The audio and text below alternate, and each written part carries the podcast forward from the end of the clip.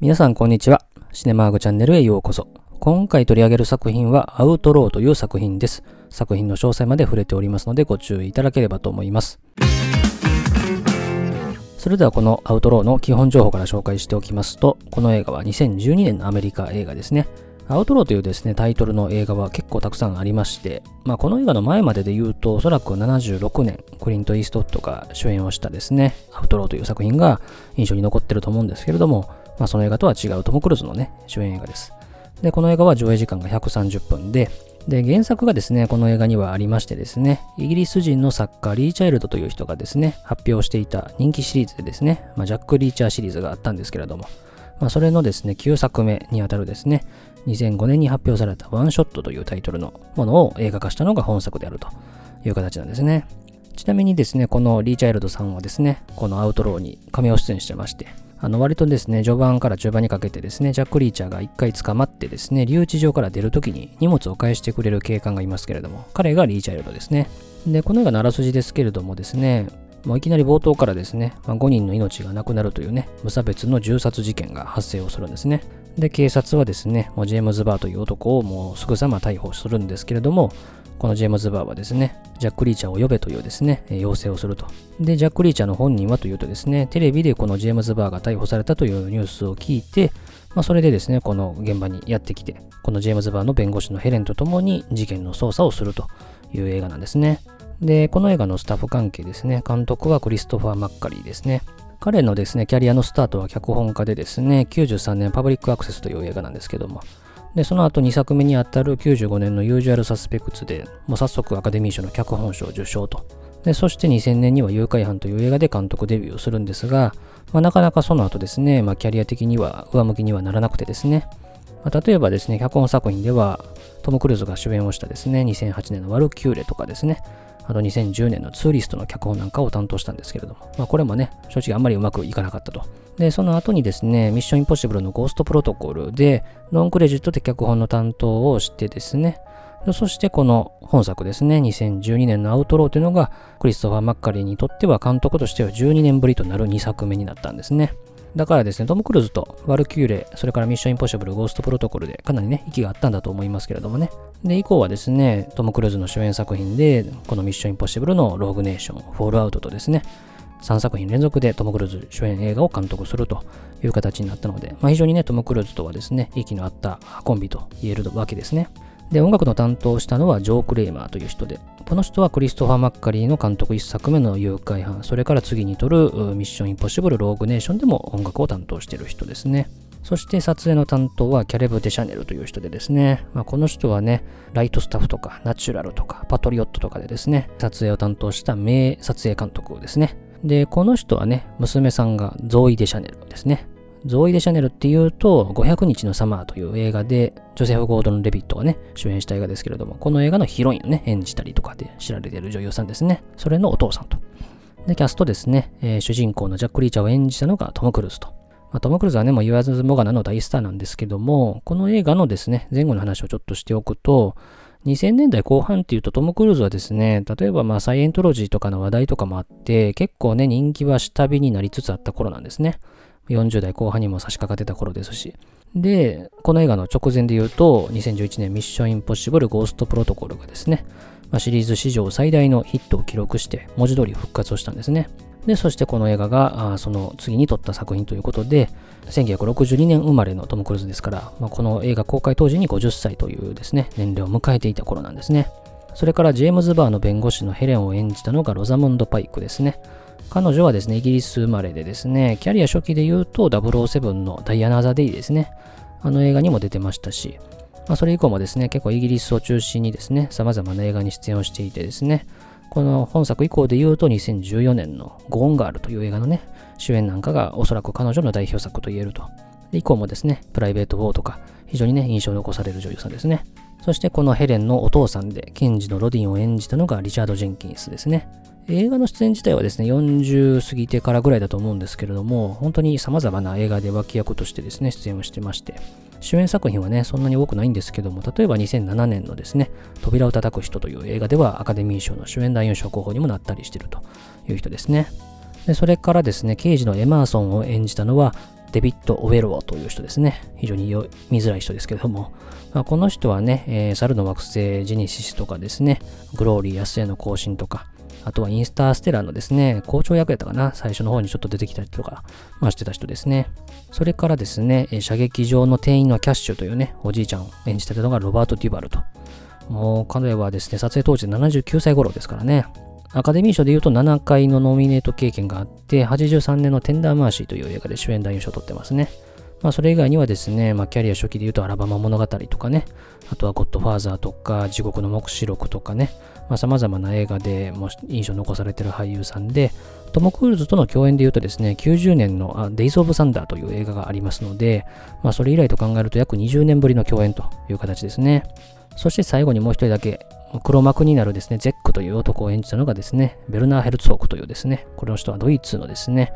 映画監督であり、俳優さんですね。まあ、この人はね、例えばアギーレ神の怒りとかですね、あとはですね、まあ、フィル・カラルとか、それからバッド・ルーテナントのリメイクの監督とかね、されてる人ですね。で、この映画のですね、まず予算なんですけども、6000万ドルという予算なんですね。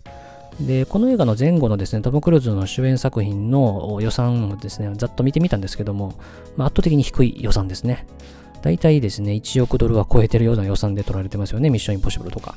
で、この予算で取られてですね、工業成績としては2億1000万ドルということなので、まあ、間違いなく予算からすればヒットしたと言える成績ですよね。ちなみにこの年の工業成績の1位は、えー、アベンジャーズが15億ドルという形でしたね。で、この映画はですね、もう制作が発表されて、特にキャストが決まった時にですね、まあ、かなりいろんな批判があったんですね。まあ、なぜかというとですね、この映画の原作ですね、リーチャルドの書いているですね、ジャック・リーチャーシリーズのですね、主人公の設定がですね、見た目は金髪でですね、身長が2メーター近くある大男なんですよね。なのでですね、もうトム・クルーズがですね、黒髪で身長も170センチ程度というですね、割と小柄なですね、えー、男性ですので、まあ、原作ファンからですね、かなり批判が相次いだわけですね。なんでこんな全然違うやつをキャストするんだと。で、ちなみにですね、ちょっと調べてみるとですね、この、もっと前なんですけども、2007年頃にですね、あの、ドウェイン・ジョンソンですね、ザ・ロック様ですね、彼がですね、この役を演じたいというふうにですね、言って奔走してた頃はあったそうなんですけども、まあ残念ながらそれは実現しなかったということで、まあ2メーター近い男といえばですね、まあドウェイン・ジョンソンでも全然ね、通じるあたりですからね、まあそういうところもね、ありながらもですね、撮影が開始されたという作品なんですね。それでは前置きさておきまして、この映画見た感想の話をしたいんですけども、まあ、はっきり言って変な映画だとは思いますね。まあ、オーソドックスなですね、ストーリーラインとかは敷いてるんですけれども、結構癖があるというかですね、まあ、なんか変だなと思う場面も結構あると。だからですね、それであるからこそ中毒性もなんかちょっとあるような気もすると。まあ、各所で指摘されてるですね、まあ、この映画のですね、雰囲気の70年代っぽさってのが、まあ、好きな人には相当ハマる映画だろうなと思いますし、まあ逆にですね、まあそういうのがちょっと合わないなって人には全く合わない。結構ですね、オーソドックスな作りでありながら、まあちょっとその味付けがかなり異なることでですね、まあちょっといろんな意見が分かれる作品なんじゃないかなというふうに思いましたね。で、まずですね、このサスペンスミステリーの部分で見た場合の話からしていきたいんですけども、まあ、この映画は何と言ってもですね、観客目線ではですね、この銃殺事件の犯人が容疑者として捕まったジェームズ・バーじゃないと彼と別人であるってことがもういきなりわかるというところから始まるんですね。あそこは知らせるんだっていうところがですね。で、まあ、このジェームズ・バーが何で捕まったのかもですね、まあ、冒頭はわかんないんですけども、まあ、その子のジャック・リーチャーがですね、おそらく小寄りで捕まっただろうというふうに説明もしてくれるのでですね、まあ、なんでこいつが選ばれたのかもなんとなくはわかると。ただですね、まあ、ジャック・リーチャーが捜査を開始するにあたってはですね、まあ、ジェームズ・バーが犯人じゃないんだったら誰が犯人なのかってところと、まあ、なぜこの銃殺事件を起こしたのかってところ、まあ、それからなぜジェームズ・バーが犯人に仕立て上げられたのか、まあ、そして最後にですね、まあ、ジェームズ・バーはなぜジャック・リーチャーを読んだのかってところですね、まあ、このあたりがま疑問になるわけなんですけれどもですね、まあ、それをジャック・リーチャーが解決していかなければならないという作品なんですね。で、まあ、犯人側についてもですね、基本的には観客にしかわからない情報っていうのもですね、ありつつ、そして、ジャック・リーチャーとかヘレンが徐々に掴んでいく情報というですね、この二手に分かれて映画は展開していくんですけれども、まあ、例えばですね、ヘレンが集めてきた情報ですね、被害者の5人ですよね。まあ、そのうちの2人が実は不倫関係なんじゃないかっていうところを見抜いたりとかするあたりで、なんか話が進んだかなと思ったら、また全然違う方向に行くと、まあ、いうところでですね、まあ、ちょっとね、ミスリード的な部分もですね、まあ、いろいろある映画ではあるんですね。で、犯人側はですね、まあ、この何者がわからんジャック・リーチャーという男がなんか捜査を始めたぞということでですね、まあ、尾行したりですね、まあ、資格を送り込んだりするんですけれども、ことごとく失敗すると。で、この尾行してた車のですね、えっと、会社とですね、犠牲者のうちの一人が結びついたことでですね、まあ、おそらく土地関係が原因でこの犯行に及んだんだろうというところがわかるという感じなんですね。なので、まあ、ジェームズ・バーが捕まった理由としては、まあ、おそらくそのね、あの性格というかね、そこを利用されたんだろうと。で、さらに射撃場で成績優秀として紙を張り出されたことで、まあ、気を良くしたとか、まあ、そういったところもあったんだろうと。で、最終的にジェームズ・バーは陸軍時代に検挙したジャック・リーチャーから何か問題を起こしたらまた現れるぞというふうに言われてたってことが明かされるという形なんですね。だからですね、まあ、このジェームズ・バーの犯行に見せかけるためにということで、まあ、証拠をですね、まあ、現場に残しまくったこととかですね、まあ、プロが見たらどう考えてもおかしいだろうと思う箇所をたくさん残してるというところで、まあ、ジャック・リーチャーが気づいて、解決していくという形なんですけれども、まあ、この辺の加減がね、すごく難しいところですね。あとですね、やっぱこのエマーソンっていうね、刑事ですね。まあ、彼が犯人側になんでいるのかっていうのがですね、映画の最後まで結局何のこっちゃよくわからんというところもあるんですよね。まあ、これはおそらくですけども、このヘレンのお父さんのロディンと、このエマーソンが、どちらかが犯人側にいるんじゃないか、あるいはどちらも犯人なんじゃないかっていうですね、まあ、このどっちが裏切り者なのかっていうところをですね、まあ、最後の最後まで引っ張るためのですね、えー、部分もあったと思うし、まあ、それが分かったところで、ね、理由説明してもってところもあったと思うんですけどもね。まあ、結局、このお父さんのロディンはね、ヘレンと対立をしているというところでですね、まあ、終盤まで怪しい人ということでですね、まあ、使われてた感じですね。まあ、なので、まあ、サスペンスミステリーとして見ると、まあ、ぼちぼちというような印象なんですけどもね。まあ、それからこの映画は何といってもアクション映画ということでですね、まあ、特にね、印象に残るのがやはりカーチェイスのところかなと思いますね。これはですね、もうトム・クルーズ本人がやっているということがわかるようにですね、まあ、あえて長回しで、かつですね、まあ、トム・クルーズ本人が運転しているよというのがわかるように、カメラはですね、彼の乗ってる車の前方からね、映すというやり方をとっていてですね、まあ、これはね、もう本当に本人がやってないとできない迫力ですからですね。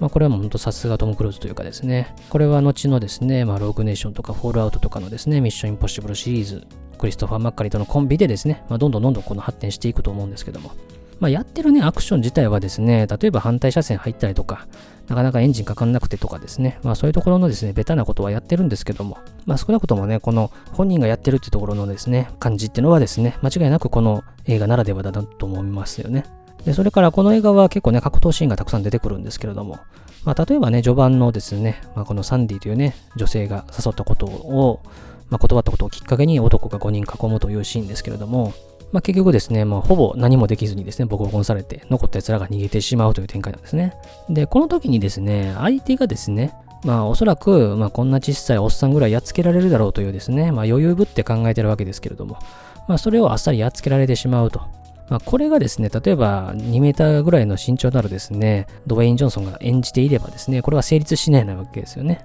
もうムキムキのですね、大男がですね、5人で囲んだとしてもですね、勝てそうにないわけですからですね。まあ、それはなんかトム・クルーズをこの子に配置した意味はあったかなと思いますし、まあ、それから、まあ、ラストのですね、採石場での格闘シーンですけれども、まあ、なぜかですね、ジャック・リーチャーは武器を持たせてもらえずにですね、まあ、石使ったりとかですね、相手の落とした武器なんかで戦っていくという感じなんですね。で、その相棒となるのがもう80近いおじいさんのロバート・ディバルと、まあ、いう組み合わせもなかなか面白いと思うんですけどね。まあ、そしてあの、ラストですね、雨の降る中でですね、まあ、あの、ラスボス手前のチャーリーっていうね、男との対決シーンですけれども、まあ、その直前でジャック・リーチャーはですね、まあ、銃を捨てて戦うことになるんですけども、なんで銃捨ててるんだって話なんですよね。これ、後でも話しますけど音声解説を聞いたらですね、まあ実は玉切れを起こしていたというですね、事実はあったそうなんですけども、まあだったらそれがね、映画内で描かれないと意味ないだろうと思うんですけども、まあ結局なんかこのね、相手があの丸腰だから、相手がナイフしか持ってないから、それに合わせて銃を捨てたみたいな感じになっててですね、まあちょっとね、馬鹿らしく見えてしまう場面ではあるんですよね。で、その後にですね、あの、難なくやっつけることができてですね、で、エマーソンがですね、ヘレンを人質に取ってるところでもですね、もう超人的な銃さばきで、エマーソンだけをやっつけて、そして、まあ、黒幕だったゼップもですね、問答無用でぶっ殺すということで、死刑をしていくというかですね、あの、私の刑ですね。クライマックスのね、アクションシーンも、まあ、決して悪くはないんですけどもね、まあ、迫力のあったカーチェイスに比べるといまいちかなという印象は否めないという感じですね。で、それからこの映画はね、結構コメディ要素も多いんですよね。なんか割とシリアスな内容の映画なんですけども、まあ、かなりね、笑わせに来てるなと。でもこれ笑っていいのかどうかっていうですね、なんかすごく微妙なラインの部分があると。例えば、ジャック・リーチャーがですね、あの、車の部品店に行った時にですね、レジでベルを鳴らしてですね、出てくる男がいますけれども、まあ、その男がですね、ベルのこの振動をね、わざわざ止めて、腕組みして立ってるんですよね。でまあ、ここでですね、まあ、このジャック・リーチャーより俺の方が上だぞっていう気な感じをですね、出してるんですよね。で、ジャック・リーチャーがサンディはどこにいるんだっていうとですね、まあ、この店員はですね、わざわざ後ろを振り返っちゃうわけですね。振り返らなくてもいいのにっていう感じなんですけども。で、それでサンディの居場所がバレてしまって。で、サンディがいる部屋に入った時のですね、サンディの表情ですね。あ、あの時の強い男帰ってきたみたいな、ね、あの感じ、ときめいたようなですね、表情ですね。で、この後店員もですね、ついてきてですね、まあ難なく頑張ろうとするんですけども、まあサンディがですね、顔を突き出してですね、んっていうですね、あの表情ですよね。まああれでですね、お前どっか行けとというふうにですね、いう感じですね。で、リーチャーはですね、まあ事情を聞くだけ聞いて帰ろうとすると、サンディが仕事何時に終わるのみたいなことを言うんですよね。そうするとリーチャーが、いや、あのさ、そんなんじゃないからみたいな、ね、あの言わんばかりの表情ですね。別にお前と恋仲になるつもりなんかないぞと、まあ、いう感じですね。まあ、サンディ的には、まあ、強いと思ってる男と今まで付き合ってきたけど、まあ、その男よりもはるかに強い男が現れて、文字通り乗り換えてやろうと思ってるというね、まあこのね、浅はかな感じというかね、まあこれがね、この女優さんがすごくね、うまく演じてたなという感じがしましたけども。まあそれからね、この家の中のシーンですよね。で、殺し屋二人が来て、ジャック・リーチャーを襲うですね、あの、お風呂場の場面がありますけども。あそこのコミカルさは正直よくわかんないですね。まあ間違いなく笑わせに来ているんですけども、正直ピンとこない感じですね。で、結局本作におけるですね、ジャック・リーチャーってのは、もうピンチらしいピンチがほとんどないんですよね。まあ、だからまあ割とスティーブン・セガールのが主演してる映画のシリーズとか、あるいはこの映画の後ですね、以前このチャンネルでも取り上げたデンゼル・ワシントンが主演したイコライザーというね、映画。あの映画の主人公のロバート・マッコール的な、もう近距離戦では無敵みたいなですね、まあそういうような感じのキャラクターの一つだと思うんですけれども。で、結局こういうですね、無敵キャラってのは、どう表現するかっていうのがですね、まあ、脚本家とか監督とか、あとは演じてる俳優とかの腕の見せ所だと思うんですけれども、例えば、まあ、主人公がですね、まあ、の、無敵であるというところで、まあ、いろいろあると思うんですよ。例えば、まあ、肉体的にも完全にスーパーであるということですね。まあ、ムキムキであるというですね。まあ、シュワルツェネッカーとかスタローンとかがね、演じたような感じとか。あるいはもうとても知的でですね、まあ、非常にアイデアが優れていてですね、まあ、相手を上回るですね、頭脳を持っているという点でのスーパーであると。まあ、例えばボンシリーズとかああいう感じですかね。まあ、それからですね、敵が無能であるということもですね、まあ、一つあるわけですね。まあ、自分を上げるんじゃなくて相手を下げるというパターンですね。まあ、これもよくあるパターンですよね。まあ、雑魚キャラなんかがそうですよね。もうただですね、撃たれるだけとか、刺されるだけとかね、そういうキャラクターもいますけれども。まあ、それからね、運を持ち合わせてるとかっていうところもあると思うんですよね。なんか知らんけどやっつけられたみたいな。まあ、それがですね、コメディとかで表現されることもあると思うんですけども。これ以外のパターンもあるかもしれませんけども、こういうパターンの中で、まあ、おそらくこの、例えば風呂場の場面ってのはですね、まあ、運がいいっていうところは 間違いなくあるわけですよね。まあ、もちろん相手が無能であるってこともあると思うんですけども、まあ、それを組み合わせてですね、割とコミカルに描いてると。まあ、トム・クルーズが主演でトム・クルーズが負けるわけがないと、まあ、いうところで、まあ、あるんですよね。それでもですね、この手の映画ではですね、例えば主人公がリンチされたりとかですね、何かこう拘束されたりして、まあなんかですね、まあ、救いの手が差し伸べられるって展開もあるんですけども、この映画ではそんなも全くないわけですね。まあ、だからあくまで主人公が近距離戦とかですね、銃器の扱いに関してはスーパーであるというところは間違いないし、それにプラスアルファで相手がちょっと無能だったりですね、運がいいとかいうところで、ちょっとそこだけコミカルに描いてるという感じなんで、まあ、そこの部分の味付けっていうのがですね、なんかちょっとね、変な感じがする人もいるかなと思いますね。で、さらにこの主人公のキャラクターってのはですね、まあ、浮世離れしたキャラクターであると。ちょっと現実世界にはですね、あんまり馴染んでいないというキャラクターなんですよね。まあ、住所不定っていう感じになってるんでですね。まあ、どこからともなく現れるという感じで。なんかシャツは1枚しか持ってないからといってですね、洗ってる間はですね、上半身ずっと裸で、しかもね、相手がいるのにですね、そのまま話してるとかですね。で、そのヘレンにですね、このジャック・リチャが近づこうとするとですね、このヘレンがドキッとしちゃうみたいな。で、慌ててヘレンが部屋を出てですね、ちょっとうっとりした感じになるんですけども、ああかんあかんみたいな感じでですね、冷静さを取り戻すってところもね、ちょっと面白いし、あと、ちょっと面白いなと思ったのは、これ、もう、ほんと少ない場面ですけども、あの、キャッシュですね、あの、射撃場の店主ですね、彼がですね、自分の射撃場が利用されてるということが分かって、で、リーチャーがですね、電話でですね、まあ、一人援軍がいるんだみたいな話をしてるときにですね、まあ、ロバート・デュバルが後ろにちょっとですね、映ってるんですけども、そこでなんかちょっと怒った感じが出してるっていうんですね。まあ、この辺もさすがだなとこの辺もちょっとね、コミカルな感じですよね。まあとですね、基本的にこのジャック・リーチャーっていうのはですね、電話持ってないので、公衆電話からですね、電話を使うんですけれども、あの、誘拐されたヘレンとですね、あの、電話した時にですね、まあ、チャーリーが出るわけですけれども、まあ、ここでのですね、会話のやりとりも面白いわけですね。お前は俺がどこにいるか見当もつかないだろう、怖いだろう、みたいな感じですね。そんなことを言うかっていう話ですけどね。で、まあ、怒ってガチャ切りして、で、またそのたんびに声入れて、電話かけて、で、また電話を切って、まあ、この辺のですね、感じですね。まあ、アホらしいなと思うんですけどもですね。まあ、この辺の味付けっていうのが、観客にどう思われるかっていうとこなんですよね。映画自体の、まあ、流れとしては割とね、よくあるタイプのサスペンスアクション映画だと思うんですけども、まあ、この味付けでですね、まあ、とんでもなく好みが分かれる映画に仕上がったんだろうなと思いますね。で、まあ、この手のですね、まあ、見知らぬ男がやってきて、まあ、次元に首突っ込んで解決して立ち去っていくっていうのはですね、まあ、本当に、まあ、西部劇の定番というかですね、まあ、例えばもう代表作で言うとシェーンとかがあるし、あとですね、ジェブの家でですね、映ってるテレビでですね、流れてる映画っていうのがですね、大いなる西部というね、映画なんですけれども、まあ、この映画なんかはですね、まあ、その西部にですね、やってきた東部の男がですね、まあ、その土地の争いにですね、巻き込まれながらも自分を保っていくというね、映画なんですけれども、まあそういったですね、まあいろんな映画なんかも思い出されるわけですけれども。で、まあ西部劇っていうのが、その70年代入ってからですね、すっかり衰退して作られなくなったんですけれども、まあそれをですね、割とこう現代劇として置き換えるような映画っていうのを70年代っていうのはよく作ってたわけですね。まあその代表的な作品の一つとして言えるのがダーティーハリーとかですけれども、まあ例えばこの映画のオープニングのですね、まあ銃のスコープ越しにですね、まあどんどんどんどん銃が撃たれていってですね、人が殺されていく感じ。で、その後に操作まで流れていくというですね、オープニングはもうダーティーハリーのオープニングを思わせるし、まあそういうですね、割と70年代っぽい西部劇が廃れた後に作られ始めたような西部劇を下地にしたような現代映画のやっぱり影響っていうところが、まあこの映画はよくね、指摘されてるところであるんですけれども、やっぱり時代は繰り返すかなと思いますよね。まあそういう流行りっていうのはですね、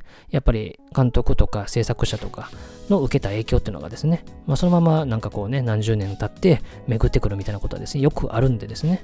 まあそのあたりの影響っていうのがこのアウトローという映画に出たんじゃないかなと思いますし、まあこういうね、あの古いテイストをですね、また現代的にアレンジして作り直すっていうのはですね、よくあることですし、